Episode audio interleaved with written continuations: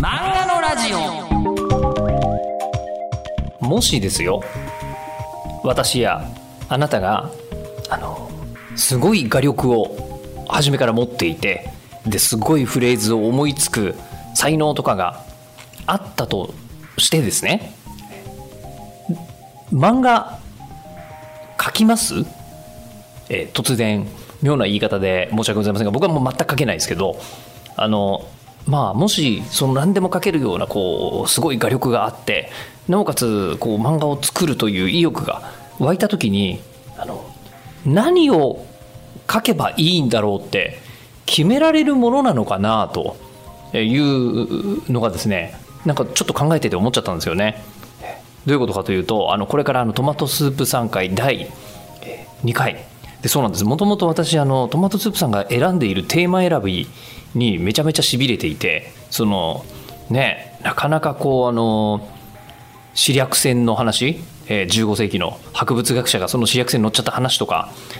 ねあのこうモンゴル帝国で、えー多分まこれからすごいことになるんでしょうね。えーこうあの生き抜いたもともと奴隷出身の学のある女性の話とかなんかあの家臣というんだかどうだかわからないジョージアの人の物語とかを、えー書こうっていうふうにまずバーンってこうあの打たれることができるかどうかというのが、うん、なんかこうクリエイターとそうじゃないところのあの分かれ道なんじゃないかなとむしろこう書いてたりね、えーこうあのする書いたりすることに対する能力とかいうよりも、うん、というのをですね、えー今回あの激しく正面から聞きたいなと思いまして、えーこういうテーマで、えー書き始めたのはなぜかという話をちょっとあのストレートにお伺いしております。ということでもうなんかアーティスト感がめちゃめちゃ溢れる、えー第2回どうぞ。まあでもこの間エッシャーのドキュメンタリーでも言ってた、えーこの平面とは何なんだっていう話をしてて、なるほどそれでそういう絵になるのかってそう見ててすごく納得がいったんですけど、えーまああのじゃあその時ははい。アーティストになりたかった、そうですああ何かの形で、はい。えっと美術家という存在に。はいなりたかったんですけど今思うと結構何も分かってなかったなと思って結構コネが大事な世界だったりしますしそういうものを気づけなかったしあとあのうんあのアートで表現するためにすごく知識っているなって思いましてあ。もうあの感覚大学生なんですごいあの、うん、調子に乗ってるのであの も う大学生大学生特有のあの、はい全能感みたいなのあるじゃないですわか。あおっしゃることわかります。はい。なあ何も知らなかったなって思いまして。はあえーじゃあその時はまあまあ美術家になりたいと思ってたけど、傍から今振り返るに、うんそれはなんかちょっと努力してるのとは違うんだけどなって思っちゃう。そうですね、結局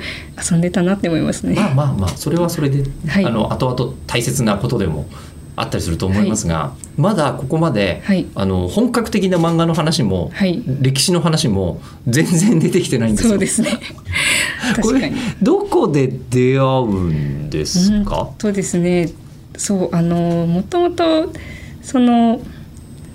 オタクっぽくいいあオタクっぽい性格ではあったんですけど、はいあので、ま、漫画もその頃にはまあまあそその水木しげるとかも読んでたんですけどあのそ大学入って1年くらいあのバンドやってたんですがそえれが完済して。バンドしてたんですか？あはいあの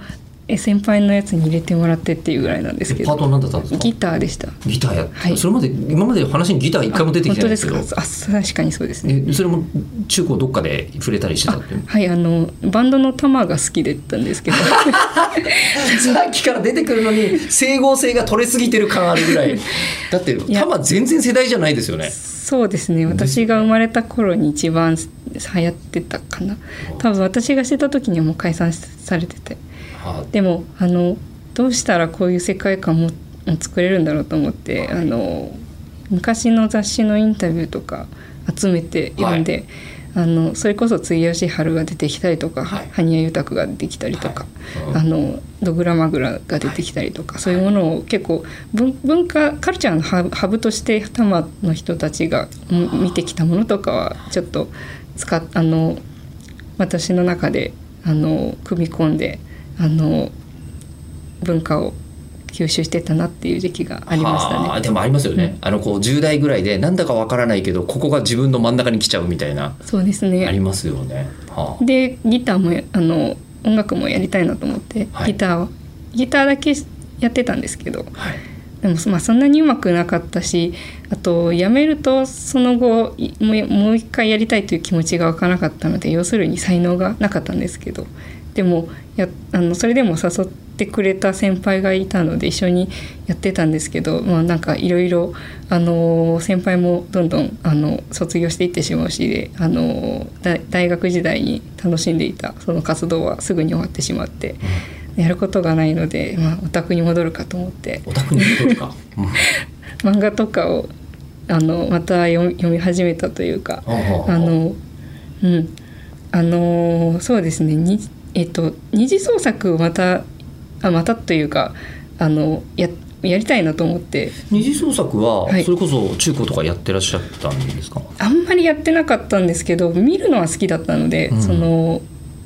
自分も書いてみたいなと思って。ちょっと待ってください。今二次創作って言った時にこれであのそうだな。なんかこう「ハンターハンターが大好きです」とか言ったら二次創作とかははい。めちゃくちゃあると思うんですけど、あの水木しげると 「玉が好きです」っていうと二次創作でもどこのんどこのホールに行けばそれはあるのっていう感じだと思そううんですですよ。か。いやでもあのいや普通にあの流行っていたその少年漫画とかも好きだったのであ普通に見てて。で結構もうその頃にはピクシブとかあのそういうサービスもどんどん出てきてたのでそういうの見るの好きだったんですけど。テニプリとかあの世代ですかね。テニプリもあ子供の頃アニメやってました。あぐらいの感じか。だとす。るとその時代だと黒子とかその辺ですかね。違うかな。あそれはちょっと私の世代ではない。というか私が一番漫画を読んでなかった時期にやってたんじゃないかなと思います。一番こうあのなんでしょうあの二次創作で追っかけてたのってどの辺なんですか？実はあのヘタリアが流行ってた時期でヘタリアかつながつながりましたでしょ？なるほど。でもなんというかあの漫画をあのの今思うと何をが好きだったのかっていうとああれとても寛容な文化圏というかあのピクシブで私が見ていて好きだったのはあのもう漫画の設定をどうでもよくてあのキャラクターを作って世界史を描いてる人がたくさんいたんですよね。そういうのを見るのがすごく好きでなるほど。はあ。もうあの、ね、エスニック族とかもまあ今より寛容な頃だったので。はい。あの結構そういうものを表現している人がいてまあ中には海外の人とかもいて自分の、ね、インドネシアの歴史とかのことをあのキャラクターたちを作って表現している方とかもいたりして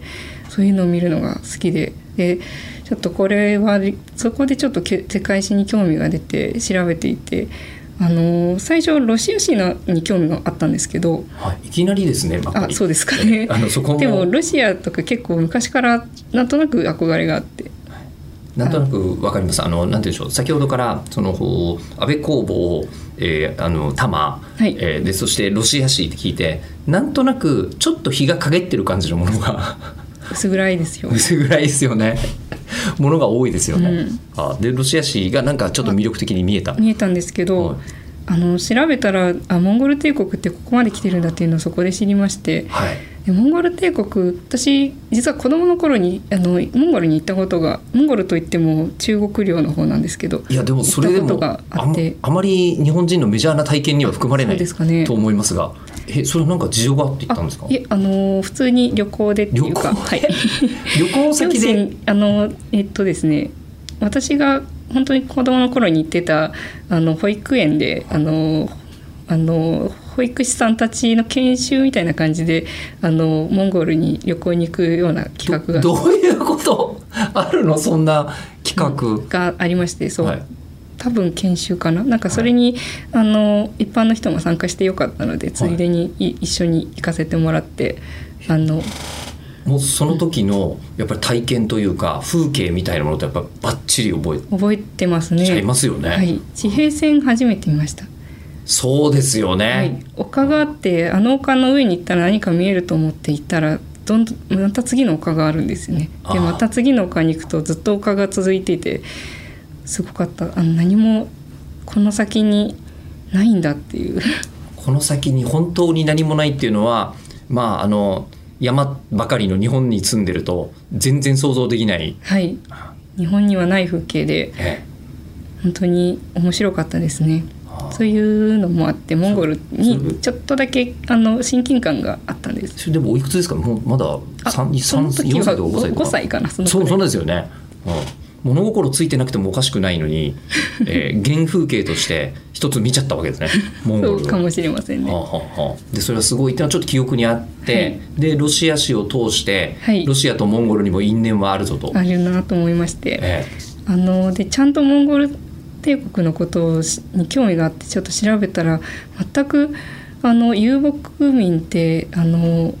価値観が違うんだなっていうことを知ってそれがすごく面白くて。えはあ。それこそなんかはい。現代社会からいろんな人が弾き出されるように、はい。もうモンゴルってもう現代社会から考えるとありえないような常識がそこに。うーんそうですね。あのなんとなくですけどのあの学校で習う狩猟民族とかあ農耕民族とか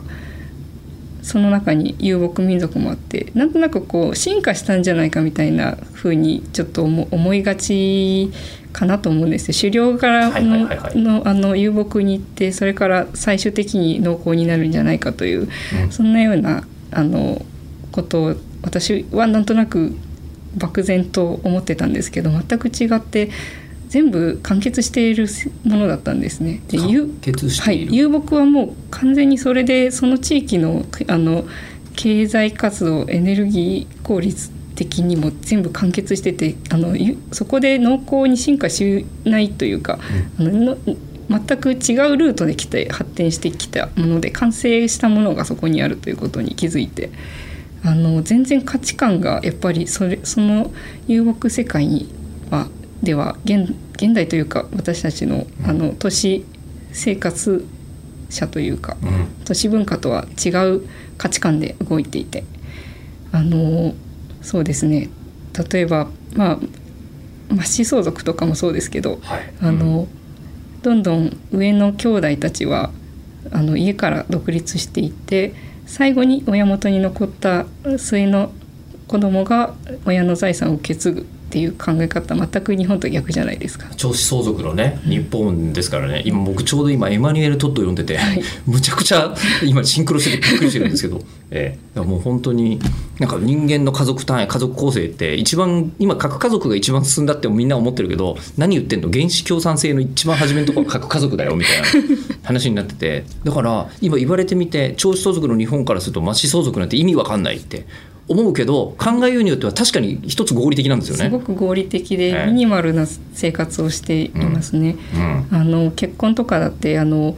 あのレビレート婚っていうあの、えっと、親の、えっと、じ実母じゃないお母さんを息子があの父父の死後あの家父になったその義理のお母さんを自分の妻にするっていうのもあのなんというか結婚というのがけあの究極子供を作ることのパートナーではないというのがそれでいいっていうのがあったりして、あの女性が一人で生きていくのは厳しい環境にあったりするのであのやはりあのこう家族単位というか誰かと一緒にあの役割を持って生きていかないといけなくなった時にそのシステムってすごく合理的にできているし、あの誰も弾き出されないようになっているなと思ったりしてあの完成しているその全然違う価値観があるっていうのがすごく面白くてでそこからモンゴル帝国のあの本当に世界史として調べてもキャラクターだっててそこに生きている人たちがすごく面白いんですよね。チンギス・ハンの話はすごいあのたくさんあると思うんですけれど日本にも物語として。意外とでも日本で描かれてるチンギスの像ってすごく強い像というかあのヒーローとして描かれているんですけど意外とちゃんと調べるとそんなこともなくてえあのそうなんですか？はそうなんです。あのチンギス・ハンという人は多分ほっとけない人だったんだろうなっていう感じすごく自分から言ったことは間違ったことが多いんですよ。これあのそれを周りが止めるんですね。そういう人なんですかそうなんです。なのでなんか結果的にチンギス・ハンになった人だっていう感じがしました。ラッキーじゃラッキーというか誰かがあの時代あの覇権を取るというか、まあ、結果的にそうなったけれどもあのチンギス・ハンという人はあの多分最初からそういう構想は持ってなくてあの多分そんなに後ろ盾もないから人の意見をちゃんと聞く人だったんだろうなと思うしあのみんなの意思が反映されてできた人のような気がして。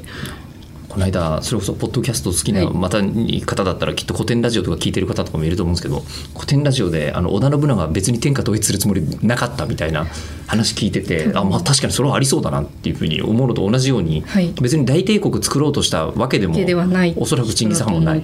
あでもすごくこう人の話をちゃんちゃんと人の意見をあのいいところを取り入れるのが上手い人だったんだろうなという。あのそれをこうまず調べていき深めていくこと自体がすごいなと思うんですけど、はいあのまあ、大体の人って歴史のあの体験って授業が多いじゃないですか。そうですねで授業で体験した時にあの例えばなんだろうな、えっと、ザビエルってどんな性格だったんだろうとかあんまり考えないうんそうかもしれません。と思うんですよ。であの今のトマトスープさんのお話だと、まずそのあんまり資料のなさそうなモンゴルをどうやって掘って調べていったのかっていうことと、はいその読み方だったそのチンギス・ハンって多分こういう人だったんだろうなっていう読み方ってあの誰に教えられてそうなったものでもなさそうだなそうですね。いや完全に漫画読むのと同じテンションで読んでた漫画読むのと同じテンションでモンゴルの本読んでたんですか、はい。と思いますね。それどんな本なんですかそのえっとですね、モンゴル帝国に関してはあのモンゴル帝国史っていう、えっと、18世紀にまとめられたあの本があってもともとのモンゴル帝国の資料がすごく少ないんですがうんペルシャ語か中国語かがギリ残ってるみたいなものを18世紀のえあの人がまとめてくれたのがあってそれが通詞になってるんですよ。それを日本語訳にされててあの東洋文庫で出ているのではいそれは読みやすくて図書館にも大体置いてあるしそこから読んでいきました。それなんて言うんでしょう。もうそれこそ図書館で何年かに一度しか人が借りてないなっていうジャンルの本なそうでしょうかね。感じはするんですけどそんな感じじゃなかったですか？そうそうでしょうかね。結構そうそうだったかもしれません。モンゴル友達とかなかなかいないですよね。あそうですね。でもあのもうその頃になると SNS とかも発達してきていたので、はい、あのそれこそあの、えー二次創作じゃなくて歴史創作という文化があのあってはい、主にこうネット上で創作小説とか絵とか漫画とか描く人のあの活動同人活動の一つですけれどその結構昔からあるあのジャンルというかであの漫画を結構自分の好きな時代とかを描いている人も意外といて、あこういう人たちと友達になりたいんだと思って、はい、自分も書いてますっていうアピールをして するために漫画を描いたりして。えじゃあ、えっと、アップロードしたりして。あのヘタリア読んで、はい。ヘタリアの二次創作ちょっとやってたわちょっとだけやってた時期があったんですけど、ええ。すぐに歴史創作にはまっちゃってそっちの方にメインに書書くことにななってました。まあ、でもそれで、えっと、一方で、えっと、それこそヘタリアを読むのと同じテンションでモンゴル帝国史をこう読んでやっべ面白いチンギス・ハンちょっとツッコミどこ多いじゃんみたいな、うん面白い人たちだしえあのすごくキャラクターは多いんですけれど一人一人結構みんななんかキャラクター立ってて面白くてあので血縁関係も複雑なんですけれどもあのあこの人ここにいたんだとかここにつながるんだとかそういうのがかなり網目のようになっててあのモンゴル帝国もまたどんどんあの東西に広がっていくのであのここでえっとモンゴルから出発してもあのロシアの方とかまで行きますしハンガリーまで行きますし、あのその辺調べてるとハンガリーとと当時はルーシ諸公国というんですけれど今のあのロシアとかウクライナとかあの辺の辺りの王侯たち血縁関係があったりとか同盟していたりとかそこであの正教会圏とカトリック圏が結構あの境になっていてこあの意外と交流があったりとかその辺りであのモンゴルだけでは語れないところをどんどんあの横に横に調べていったって感じでそうするとおのずと広がるというかあの私の中ではずっとモンゴル帝国のことを調べて書いているという感覚なんですけれど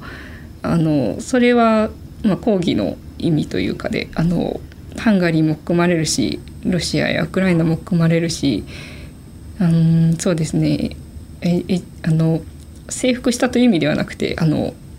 影響圏という意味ではエジプトとか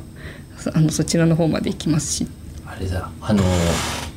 なんか中高生ぐらいの時に新選組がめちゃめちゃ好きになっちゃう女子とかがいて、はい。その人たちがいつの間にか司馬遼太郎を通り越えて専門書を読み始めるとか時々あるじゃないですか、はい。それの全く同じことをモンゴルという、はい。でも確かになんか今聞いてて僕は明治維新みたいだなと思ってたんですよね。この人がここにいてここに現れてこうでみたいのが複雑に絡み合ってるみたいのって確かにドラマとして魅力的なんですよ、はいでそのドラマとして魅力的なところで全然他の人と違うところに突然ハマってたっていうそうなんでしょうかねいやだと思うんですが。で自分でその私はモンゴルが大好きっていうのをそのこう歴史創作の人たちに知ってほしくて、漫画描き始めましたね自分で。そこがスタートなんですね。そうなんです。それが大学生ぐらいになるんですか？そうですね大学時代にやり始めました。じゃあもう初めて書いた漫画から、はい。そのなんてまああの二次創作とかあったかもしれないんですけどオリジナルの漫画がもうモンゴル舞台だった。そうですね、はい、いへえ、えそれどんな漫画だったんですか？や本当にあの読んで知ったエピソードを漫画にしてみるみたいな感じだったんですけど、はい。うん、あの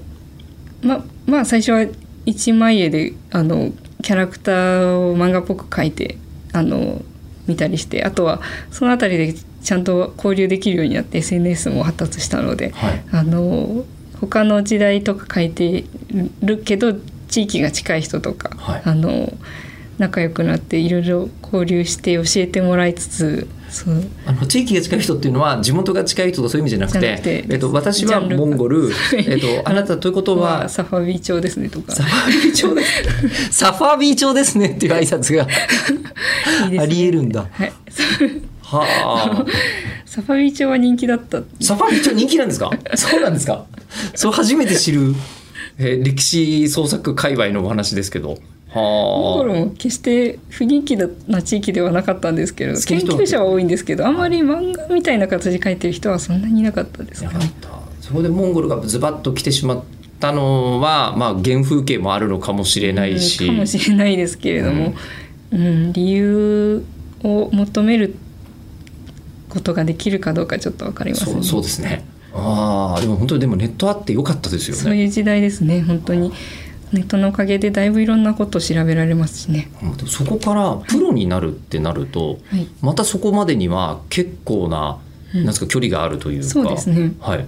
あの大学を出た後ちょっとフラフラしてた時期があったんですけどあ大学は、はい。えっと普通に卒業されて卒業して。なかなか版画が職版画家の人を求めてるっていう職場もあんまり思いつかないですよね。はい。え。なのであの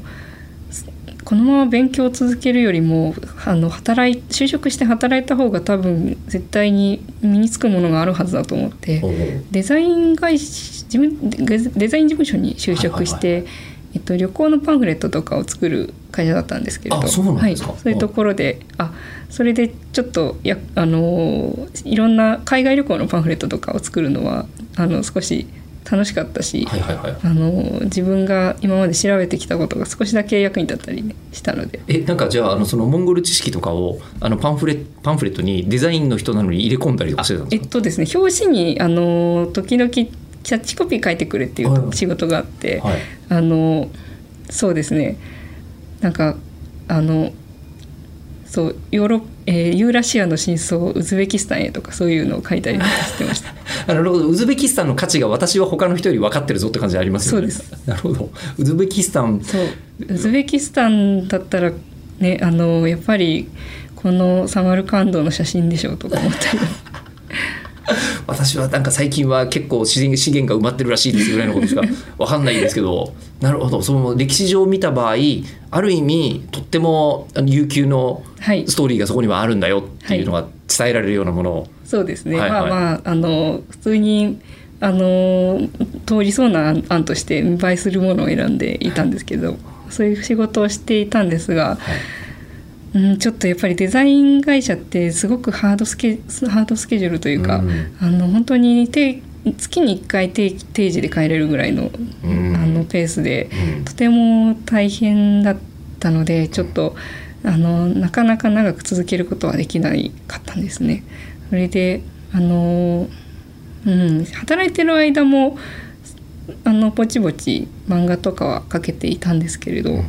あのちょっと1年くらいして1年とちょっとしたところで辞めようと思って一回仕事を辞めましたそこで。でそのあいえっとその期間ちょっと半年くらい休もうと思いましてはい無職のまま。うんあのその時にちょっと漫画を描いてみたいなとあのおちゃんと漫画を描いても出版社の人に見せてみようかなという気になりまして。今までネット上だったりとか同人的はない活動だったわけですもんね。そうなんです。はいはい。実はあの働いている間に一度あのそうやって仲のいい人たちとあのアンソロジーを作ってまして。あのそれがジョージアシーアンソロジーだったんですね。じあ今につながるんですね。そうなんです。はあのジョージアってというかコーカサスってどこの世界からも際であの大体の大帝国はモンゴル、えー、とモンゴルも含め大ローマ帝国もフェルシャ帝国もあのティムール朝もアラブ勢力もあとロシア帝国とかソビエトもあの全部コーカサス通っていくんですよね。あはいはいはいはい。なのででもすごく日本ではマイナーなのであの通詞を日本語で書いたものがないんですよ。なさそう確かに。あのその当時はなくて今ほどあの有名ではなかったのでそれででもあのこう仲がいい人たち意外とじあの時代とかやってるところバラバラなんですけどどこもジョージアのことは知っててなのでじゃああのそのさそれこそ沢井町とかのあの方からところから見たあのジョージアの話を書いたりそういうのを一つずつ持ち寄ったら通信がになるんじゃないっていう話になりました。俺たちのジョージアですね。そうなんですええああででモンゴル担当だはい、った。モンゴル担当だったんです。はいモンゴル時代担当を書いて、それで最初3人くらいであのい私と一緒にもう一人あの主催になってくれる方がいて2人であのこういう企画を立ち上げてで仲が良かったあの方にあの書いてほしいってあの頼んで3人になってでまたそれで3人集まれば少なくとも3冊は需要があるよねっていう話になって本を作ろうっていう ことになってでちょっと3人だと少ないのでちょっとあの公募しようというかああの声もかけますけれどあのツイッターで呼びかけてこういうの書いてくれる方いませんかって聞いたら最終的に私を含めて9人集まりましてジョージアについて何か書きたい人が9人。9人すごいことだと思いますよこれ。ええ9人も集まったっていうそれで衝撃だったんですよ。やっぱはいやっぱり嬉しかったですね。はあはあはああこれで9冊は売れるぞというか売れるっていうかまああげるんですけど あのそれで9冊も 9, 9人も書いて9人も欲しい人がいたらもうメジャージャンルじゃないみたいな同人誌っぽいでしょ。同人誌までらしい。でもそれぐらいのテンションで作ってくれた同人誌じゃないと、なんかこのジャンルが今売れるでしょうみたいのは正直あの僕情報評論にずっといる人間なんで、はい。い、いですそういうのって思ってますから、えそれで作ってコミティアに持って行ったんですね。えはい。そしたら、あのー結局その場で150部ぐらい売れたんですよ。え？であ後々追加であの50部ぐらいネット通販とかで出したら、あの結構すぐに売れてしまいましてすごい嬉しかったですね。はあでジョージアに興味があった人がこんなにいたんだ。そうですね。ね。あのそれであのその漫画で私ちゃんと漫画描けたなと思ったので、そそこに寄稿した10ページほどの漫画をあのコミティアに持って行った時にあの出張編集部があったのでそこにちょっと持って行ってみようって気軽に行けそうだったので持って行ったらあの2社ぐらいに持って行ったらあの名刺くれた方がいて。ほでじゃあここに電話して持っていこうという気になりましてあのその仕事辞めた後あの